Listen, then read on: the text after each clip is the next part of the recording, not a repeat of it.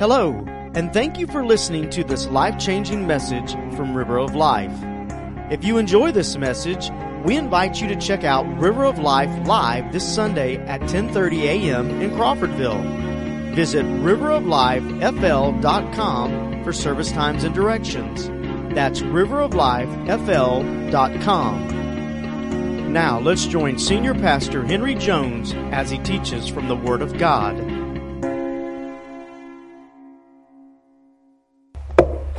Before I begin this morning, I just want to share some things with you that will cause your heart to rejoice. Uh, something that I know that you may not be aware of, the staff knows this. Uh, this is a great church. You guys are awesome. I, I'm not making this up. I mean, you guys are awesome. This is the church. I've said this. I've been pastoring well over 40 years. This is the church I've always wanted to pastor. I've never been around so much love, so much compassion, uh, so much caring. And, and here's the thing that is really unusual about this church is we've never had to ask people to give. We just don't make appeals for money from uh, this pulpit.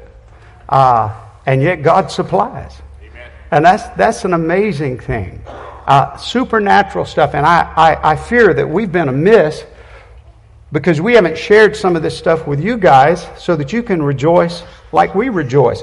For instance, a member of this church recently gave $25,000 just to buy Bibles.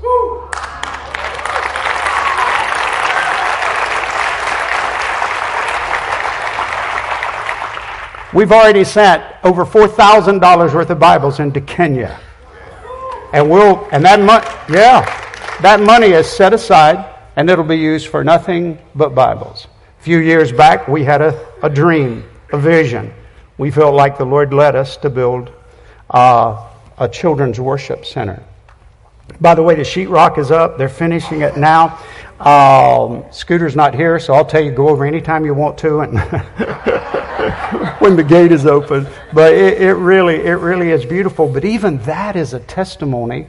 Uh, we've never made an appeal, not one time, and yet money has come in. Uh, we had a family in this church that uh, they called me up. They said they wanted to give thirty-five thousand dollars to the building fund. Isn't that awesome? Man, I was just, yeah, yeah. I'm not saying that gift is any better than somebody giving $35, but it's just, it, it just lets you know without making an appeal uh, what God can do. Another family in the church said they wanted to give 35, not the same 35, they wanted to give $35,000 to build all, to buy all the kitchen equipment. And, and just, just amazing stuff. Yeah. Yeah. We're not making an appeal. You've never heard us do that from this pulpit. Uh, the only thing you've ever heard is um, uh, Brother Derek getting up and saying, Thank you for being a faithful church. Just keep doing what you're doing. That's all we've, we've ever done.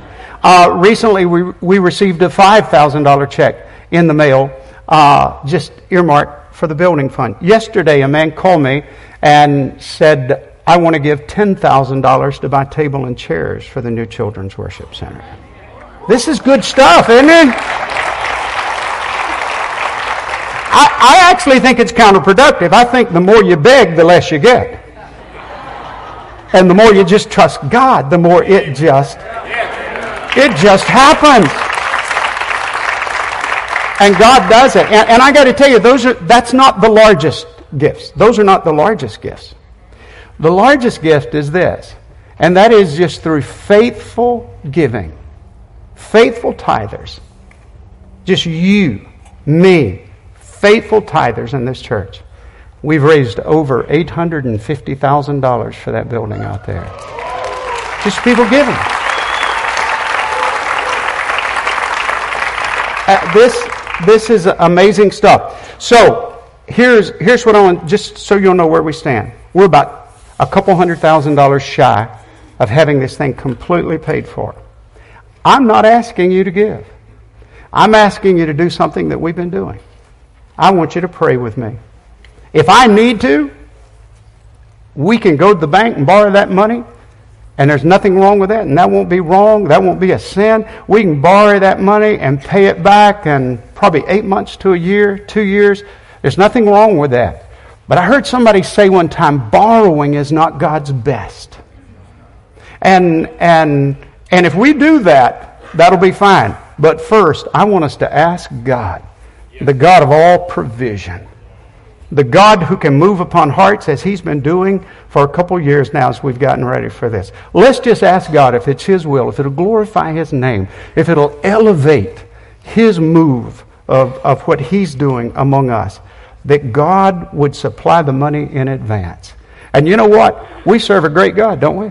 Yes, all things are possible with Him. Uh, uh, God said to Jeremiah, I'm the Lord, the God of all flesh. Is there anything too hard for me? I don't think this is too hard for him, do you? Let's pray for God to have mercy upon, upon us, to bless this, and, and, and to supply the needs. Would you join me in prayer? Would you do that? Take somebody by the hand. Let's agree together. Father, in Jesus' name, thank you for the gifts. Thank you for uh, what you've done so far. When we see that building out there, Lord, we're just amazed at, at what you've done. Uh, Lord, we, we really want to raise up children that will change the world. Children that will be so in love with you that they'll blaze a path everywhere they go. Father, we ask now that you would bring honor and glory to your own name through the manner in which this building is paid for. Father, I pray, we pray, we're in agreement. Lord, all of us together are humbly asking that you would speak and touch and lead and guide and bless, and the outcome will bring great glory to your name. In Jesus' name we pray. Amen. Amen. Praise the Lord. Over the past couple of weeks, I've been talking to you about choices. Choices we should make as Christians. And these are some choices that the Lord confronted me with uh, a month back. And it was personal. It was to me. It was for me. It was God speaking to me in my own personal life. And over the last couple of weeks, I've been sharing them with you. And we will continue that thought. The first choice that we dealt with was choosing to be in a good mood. Uh, if you were in that service, and you heard that message, I hope it stuck. I hope you've been choosing to be in a good mood. Not just every now and then, but every day of your life. Choose to be in a good mood. I believe with all my heart, and I believe it more strongly now than ever before, that we have the power of choice. As I've researched the Bible, we can choose to be in a good mood. We can choose to rise above the friction and the fray of this world, and we can be in a good mood. And then we talked about choosing to speak kind words, powerful words of kindness. Not some of the time, but all of the time. Our words are to be kind and helpful, and we are to bless other people with our words. Today we'll finish the message with the thought of choose to be at peace if at all possible, with everyone. According to the Bible, and this is no exaggeration, we are to be glowing, glorious lights that bring honor and glory to our Lord. One look at us should cause the world to glorify God. Those are not my words, those are the words of Jesus. Jesus said, Let your light so shine before men that they may see your good works and glorify your Father which is in heaven. When people look at us, it should cause them to glorify the Lord God of heaven. Our lives, according to Jesus, are to shine so brightly that when people see us, they glorify God. And I tell you, there's a lot of things I'm seeing around this church that just make me want to say, To God be the glory, great things He has done. And I praise God for that. Our words are to be full of encouragement, our words are to be full of life, our, our words are to bless other people. The words that come from our mouths should build people up, should encourage them should minister grace to them. The apostle Paul said, let no corrupt communication proceed out of your mouth, but that which is good to the use of edification, that it may minister grace to the hearers. You see, when, when people look at us, they should glorify God. When they listen to us, they should feel stronger. They should feel more encouraged. They should feel like they've been, that somebody has graced their lives and the blessings are coming upon them. I'm telling you, friends, we are to be light bearers and life givers. Light bearers, we bear the light and love of Jesus Christ, and we're life givers because we carry that with us and we share it with other people. We are to be peaceful positive, powerful representatives of the kingdom of God. I, I like that old song, I am a stranger here within a foreign land. My home is far away upon a golden strand, ambassador to be of realms beyond the sea. I'm here on business for my king. We're, we have an assignment, don't we? Amen. Can we just be honest this morning? Can we be honest with ourselves and honest with one another? We are not good ambassadors or representatives of the Christian faith and the kingdom of God when we're in a bad mood, speaking negative words, always finding fault with things around us. That's just not the case. That's, that's not what God wants. God wants us to choose to not just be in a good mood, choose not just to speak kind words, but to go beyond that and say, I choose to be a person of peace. I choose to be at peace. And the Bible teaches us that that's exactly uh, what we should do. We should choose to be at peace. Listen to Matthew 5 9. Blessed are the peacemakers, for they shall be called the sons of God. You see, when you choose to be at peace and you choose to be a peacemaker, then people around you will begin to look at you and say, that's the real deal. That's a genuine Christian. That's a true child of God. I don't know that that would ever happen if somebody is quarreling and fussing. But the Bible says, Blessed are the peacemakers, for they shall be called the sons of God. Second Thessalonians 3.16 says, Now may the Lord of peace himself give you peace. Read the rest of this with me. At all times and in every way. Man, that's pretty inclusive, isn't it? That we're to be at peace. There is to be a powerful sense of peace in us, emanating from us at all times and in every way. And by the way, friends, if this uh, was automatic, Paul wouldn't have prayed for it, would he? If it was just automatic, if this was true of everybody, he wouldn't have prayed for it.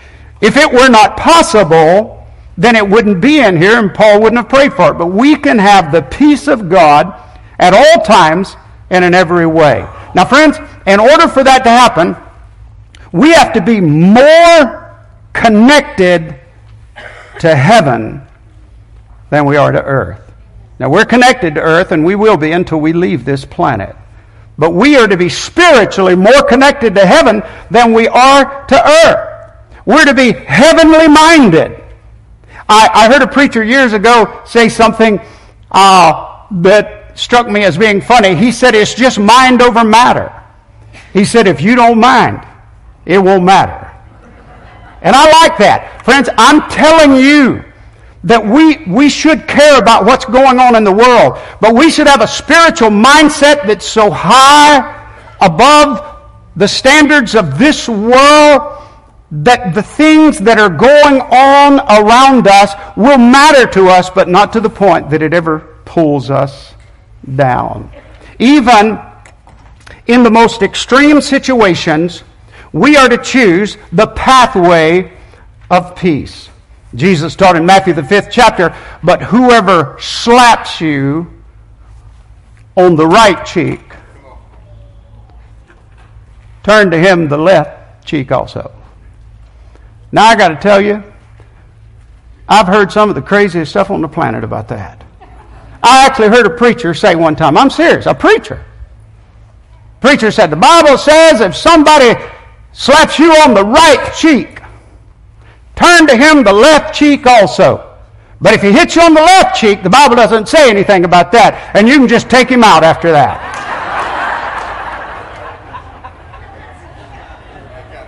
I mean, give him, give him one chance. If he does something wrong, you turn, you turn. But when he does it the second time, just l- lower the hammer on him. Have you ever heard a worse interpretation of Scripture? What Jesus was saying is this, is when somebody says something or somebody does something and it feels to you like a slap in the face. You've got one of two choices. You can step into that and engage. Or you can act like a child of the king and you can turn away. And you can be non confrontational at that moment. And you can walk away from it. You see, that's what Jesus was teaching. Don't misinterpret that. By the way, uh, if they slap you five times, that doesn't give you a right to act like a heathen. One translation puts it, puts it this way same context, and Jesus was hitting on several of these things. If someone steals from you your shirt, now they take it from you, they steal it from you. That's an unjust act.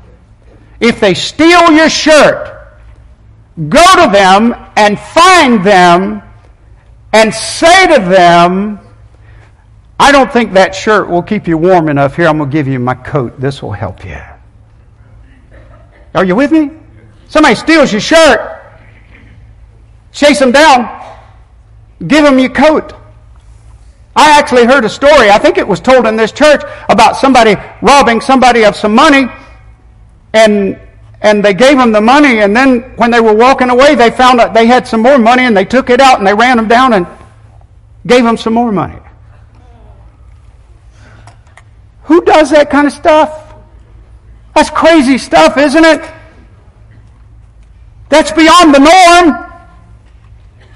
Jesus taught, friends, it's clear. This is not a matter of interpretation. Jesus taught, love your enemies. Don't curse them. Bless them. Do good to those who hate you. Pray for those who despitefully mistreat you. Can you imagine? Can you imagine what the church of Jesus Christ would look like today if Christians just started living according to the standards of Scripture and doing what the Bible tells us to do? And we'd fill this place up. We would be overflowing. I'm telling you, if the Christians, the people who claim to be Christian in America, would do what God's Word says, this nation wouldn't be in the mess that it's in. And please don't be offended with me, friends, but the problem in America is not in Washington. The problem in America is in the pews across this nation. We are the problem. If my people who are called by my name shall humble themselves and pray and seek my face and turn from their wicked ways, then will I hear from heaven, forgive their sins, and heal their land. Washington can't fix the problem. The people of God can because we serve a God that can fix it. Uh, just to start doing some radical stuff like the Bible tells us to do. By the way, you may not like this, but according to the Bible according to the standards that God's given to us as His children, no arguing allowed. We're not allowed to argue. Here, let, let me just start with a few scriptures right here. Romans 12, 14 through 21 and, and I will just be spotted here, but bless those who persecute you. Bless and do not curse. Repay no one evil for evil. If it be possible, as much as depends on you, live peaceably with all men. That means you do everything in your power to live in peace. Beloved, do not avenge yourselves, but rather give place to wrath, for it is written, Vengeance is mine. I will repay, says the Lord. Now, do you understand what that means? Jesus says, if, so, if your enemy ha- needs correcting, if he needs punishing, God says, I'll take care of that. If the person who's fighting against you needs to be corrected, needs to be put in their place, God says, That's my business. I'll take care of that. Your business is to do this. There it is. But if, he, but if your enemy is hungry, you what? You feed him. If he's thirsty, you give him something to drink. You, you see, if they need somebody to put them in their place, that's God's business. Our business is to bless them and to feed them and to give them what they need. For in so doing, you'll heap coals of fire on their head. I've heard that expression all my life. I tell you what I believe it means. I believe it means coals of fire burn things up. I believe that when we show kindness to somebody who's showing evil to us, our kindness burns up that evil and begins to diminish the evil in them, and it actually overcomes them. Look at that last line. Do not be overcome by evil, but what? Overcome evil with good. So you see, friends, we're not allowed to argue and fuss and, and, and to act like we're upset all the time. Uh, 2 Timothy 2.23 says, But avoid foolish and ignorant disputes, knowing that they generate strife. But avoid foolish and ignorant disputes. Friends, we stay away from that kind of stuff. Philippians 2.14 says, Do everything without complaining and... Do everything without complaining and... No arguing allowed. Not in your home. Not in this church. Not on your place of business. Everybody else may be arguing. Not you. You're a child of God. He lives in your heart. God's got a different standard for us. Now, friends, there's always something. There's always something in this world to bother us, to upset us, to frustrate us, to, to get us in, in a tizzy. It's always something that's there to steal our joy and our peace. But I just want to ask you in the grand scheme of things, with the fact that we are children of God, should we let all these things upset us? Should we? And the answer to that is no. The Bible clearly tells us not to. Did you hear about the, the young college student, the girl that called her parents? And she was on speakerphone and she said, You may need to sit down. I've got some things I need to share with you. And she said, I wrecked the car yesterday. I'm fine, but the car's totaled. And she said, Not only that, but I'm dropping out of school tomorrow. And she said, I hate to tell you this, but I'm pregnant. And she said, Not only that, I've joined a cult and I'm moving to a foreign country. Her mom and dad screamed and shouted, What are you, what's going on? This is crazy. This is insane. What do you mean? And she said, Just calm down, calm down. She said, I'm just joking. None of that actually happened. But I did make an F in one course. and I failed the class. Come on. Come on. Is it not the truth? Most of the stuff we get upset about is just the enemy tricking us and pulling us in, into uh, a frenzy about things that just don't matter in the long run. I, I was, uh, I, I, had a problem with a transaction a couple of weeks ago, and the th- it was just all messed up. So I got on the phone and I called the company, and the lady answered, and I said, I told her who I was, and I said, Listen, there is a problem. Something is wrong here, and I need to talk to you about this. She said, Well, tell me what it is. And so I told her what, what it was, and I wrote this down because I didn't, I, I, I didn't want to mess this up. But she said, Mr. Jones, please don't worry about it. Life happens, and in this company we understand, and we will make it right. I laughed out loud. That's the best customer service line I've ever heard in my life. Mr. Jones, please don't worry about it. Life happens, and in this company we understand and we will make it right. My goodness! Child of God, we might want to adopt something like that. We might want to get a, a motto. I won't worry. I won't get upset. I won't get frustrated. I won't get mad. Why? Because life happens. And we'll just do our best to make it right when it does happen. By the way, have you noticed that life happens on a regular basis? It just keeps happening. It never skips a day, does it? It just keeps happening. Now, let me appeal to your logic just for a moment. As a child of God, let me tell you why life should never drag you down to a place of fussing and fighting and quarreling. Ever. Ever according to the Word of God. You know why? Because you have something better than life. You have eternal life. And I got to tell you, when you have eternal life, temporary life should never be able to drag you down and steal your victory.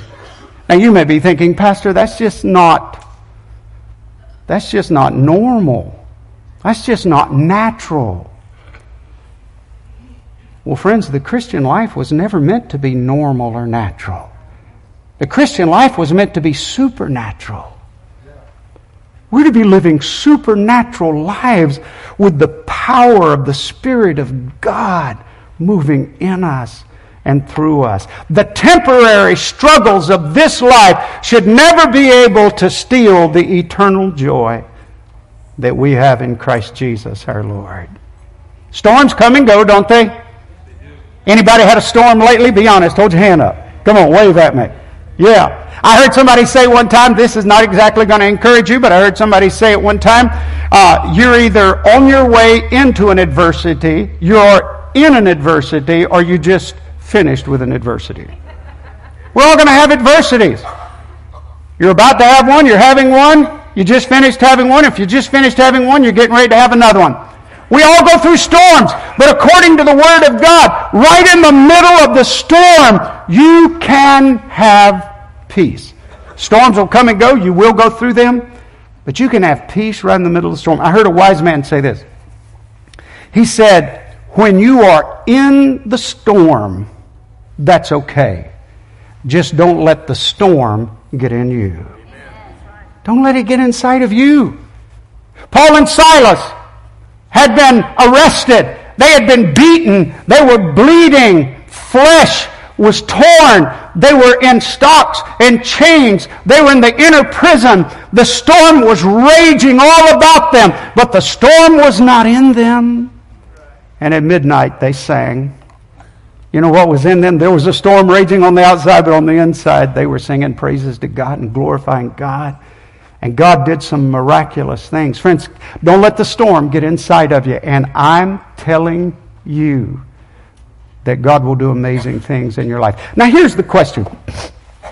And I do this because I've had um, people ask this question many times. So, what if I know I'm right, Pastor? What if I know somebody has done me wrong? What if, what if I know I've been mistreated? It is obvious, it's no doubt about it. What if I have been mistreated? Don't I have a right to say something then? Maybe. Maybe. But it's not necessary. Notice this, Proverbs 19:11. Some of you need to write this scripture down. Proverbs 19:11. The discretion of a man makes him slow to anger, and his glory is to overlook a transgression. Do you know that when you overlook a transgression, that that's a glorious thing? It's the glory of man to overlook a transgression. Uh, in 1 Peter 4 8, I don't think we have that to pull up on the screen, but in 1 Peter 4 8, the Bible says, Love covers a multitude of sins. Did you know that the love of God that's in us covers a multitude of sins? The love we have does not condone sin, but it covers it so that we can minister to people who are living in sin. And, if you think about it just for a moment, it makes sense, doesn't it? The love of God covers our sins, doesn't it? So the love of God in us, flowing out of us, covers the sins of other people. Love covers a multitude of sins. You don't have to get upset. I, I just want to ask you, I want to dig around in your heart just a little bit. The vast majority of things that get you upset and bothered, and by the way, some people, we don't all act the same way. Some people really get outwardly upset and bothered, and some people don't hardly say a word, but they're boiling on the inside. But I'm just asking you, the vast majority of the things that you get upset about, would the world really come to an end? Would your world really come crashing down? Would things really be that much worse if you said, I think I'll just sit this one out? I think I'll just choose not to get upset. In fact, I think I'll just choose to overlook the transgression and to cover it with my love. Oh, you want to turn your home around? Just start doing some of this stuff. It, it, it is amazing. It is amazing what God will do if we'll just trust Him and, and, and, and just stay out of the argument sometime. I guess it's been about 18 years ago now. I was having a Bible study in my home of fellowship and Bible study. I think we were meeting every other week. And uh, we did this for about six years. I was not the teacher, someone else was teaching the class. And I remember, uh, and this really made a difference in my life, but I remember the teacher in that class saying something during a Bible study lesson, and it was wrong. It was not biblical. It didn't line up with Scripture at all. And I got to tell you, I was confronted right at that moment. Uh, I know I'm not teaching this class, but I'm, I'm the pastor of this church, and I know right from wrong, and I know what the Bible says, and I know this doesn't line up with the Bible, and I have an obligation, I have a spiritual obligation to say something. I, I have to interrupt this class and set this thing straight. I knew what I had to do. I knew what I had to do. And I took a deep breath and got ready to just shut everything down and be the pastor and set this thing straight. I took a deep breath, and before I could say a word, the Holy Spirit spoke to my heart and said, You will sleep better tonight if you don't say a word. I thought, man, what a strange thing to hear from the Holy Spirit. You'll sleep better tonight if you don't say a word. Can I tell you, you will sleep better at night Sometimes if you just don't say a word, and I have to tell you, there have been some nights I didn't sleep well because I did say something I shouldn't have said. You'll sleep better if you don't say a word. Well, I want to tell you, contrary to my nature, contrary to what I would normally, naturally do, I kept my mouth shut. I never said a word. Within 15, 20 minutes, we were all laughing and fellowshipping, and there was a sweet spirit in the room, and it was just a joy in there. And, and, and then that night, when I went to sleep, put my head on the pillow, and I just had this big smile on my face. And I, I, I felt good. I felt good. Trust me, it feels good to keep your mouth shut sometimes. It just felt good. I slept like a baby. By the next morning, I'd completely forgotten about it. I don't know how, but I, com- I forgot about it. And it never crossed my mind again until two weeks later, and the class met again in my home, and it still hadn't even crossed my mind. And the teacher says, Before we get started today, I need to say something to the class. Two weeks ago, I said something that was not biblical, and the Holy Spirit convicted me of it, and the Lord showed me where I was wrong, and He just beautifully and masterfully put that thing in order. It was such a teaching moment, and I'm sitting over there grinning like a possum. And I'm thinking, thank you, God, that I didn't mess this thing up. Sometimes, many times, many, many times, we need to trust God and stand down. Amen. Yes. We need to trust God and back away and not say a word. Sometimes the enemy will convince us that we are proclaimers of the truth, that we are defenders of the truth, and we take that truth and we go around and we beat people over the head with that truth. Well, friends, I want to tell you today, telling the truth is not always the best policy. You don't ever want to lie. But sometimes there's a better policy than telling the truth. Don't tell anything. Just keep your mouth closed. Just let God take care of it. Now, if the Holy Spirit leads you to say something, by all means say it. But friends, I want to give you a great big warning right here. Child of God, please listen to me. Don't confuse your spirit with the Holy Spirit. Most of us, we feel like, oh, if I got this feeling, surely the Holy Spirit put it in me. No, friends, I've had a lot of feelings the Holy Spirit didn't put in me. It was my spirit. It was the enemy's spirit.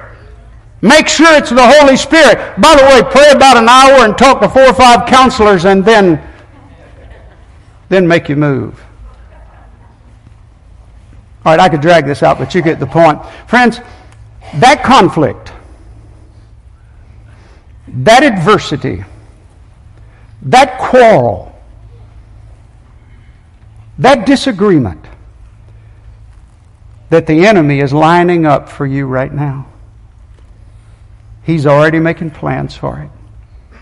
Could be this afternoon. Could be on the way home from church. Could be tomorrow on Christmas Eve.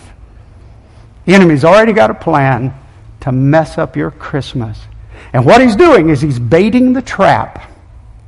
And he's setting that trap because he knows you're going to walk right into that trap just like you have a dozen times before and you're going to take the bait, and He's going to steal your peace, or you're going to feel terrible about it. You'll ask God to forgive you, and you'll ask members of your family to forgive you, but the enemy's already done his damage.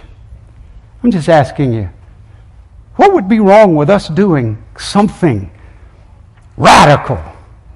Like saying, okay, I know what God's Word says. I think I'll pray. I think I'll make up my mind. I think I'll make a commitment not to take the bait of Satan. And when the opportunity comes, I won't fuss. I won't argue. I won't get irritated. I won't get upset. I'll do what God's Word says do. I want you to read a scripture with me.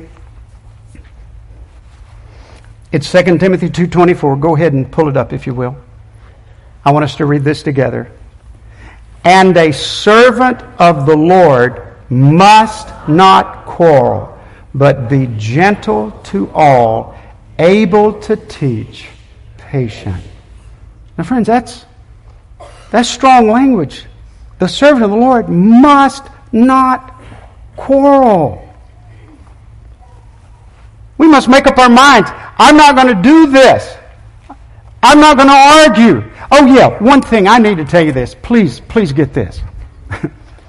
if somebody tries to start an argument with you, don't say to that person, I'm not going to argue with you because I'm so spiritual.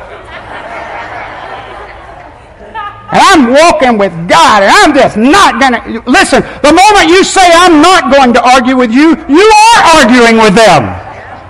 Don't do that. If somebody tries to start an argument with you, do what God's Word says. Say something nice. Say something sweet. Say something kind. A soft answer turns away wrath. A soft answer turns the whole situation around. You, you have the power of God in your heart. And God will bless you if you'll do this. Here, I want to close with this. I believe these are some of the most beautiful words in all the Bible. For unto us a child is born, unto us a son is given, and the government shall be upon his shoulder, and his name shall be called Wonderful, Counselor, the Mighty God, the Everlasting Father if you know it, say it with me. The Prince of Peace. He's the Prince of Peace. Your Savior is the Prince of Peace. Shouldn't you be a person of peace? Our Savior is the Prince of Peace. Shouldn't we be a people of peace?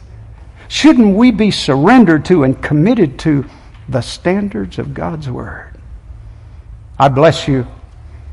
As your pastor, I speak a blessing over you as you choose today that you'll be in a good mood, that you choose to speak kind words, that you choose to be at peace this Christmas.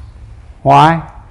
Because the Prince of Peace lives in your heart. Would you pray with me? Thank you again for listening to this life changing message from River of Life. If this message has touched you today, or you need someone to pray with you, then please let us know. You can call us at 850 926 1200 or send an email to info at riveroflifefl.com. We also encourage you to visit River of Life this Sunday at 10:30 a.m. in Crawfordville. For more information, visit us at riveroflifefl.com.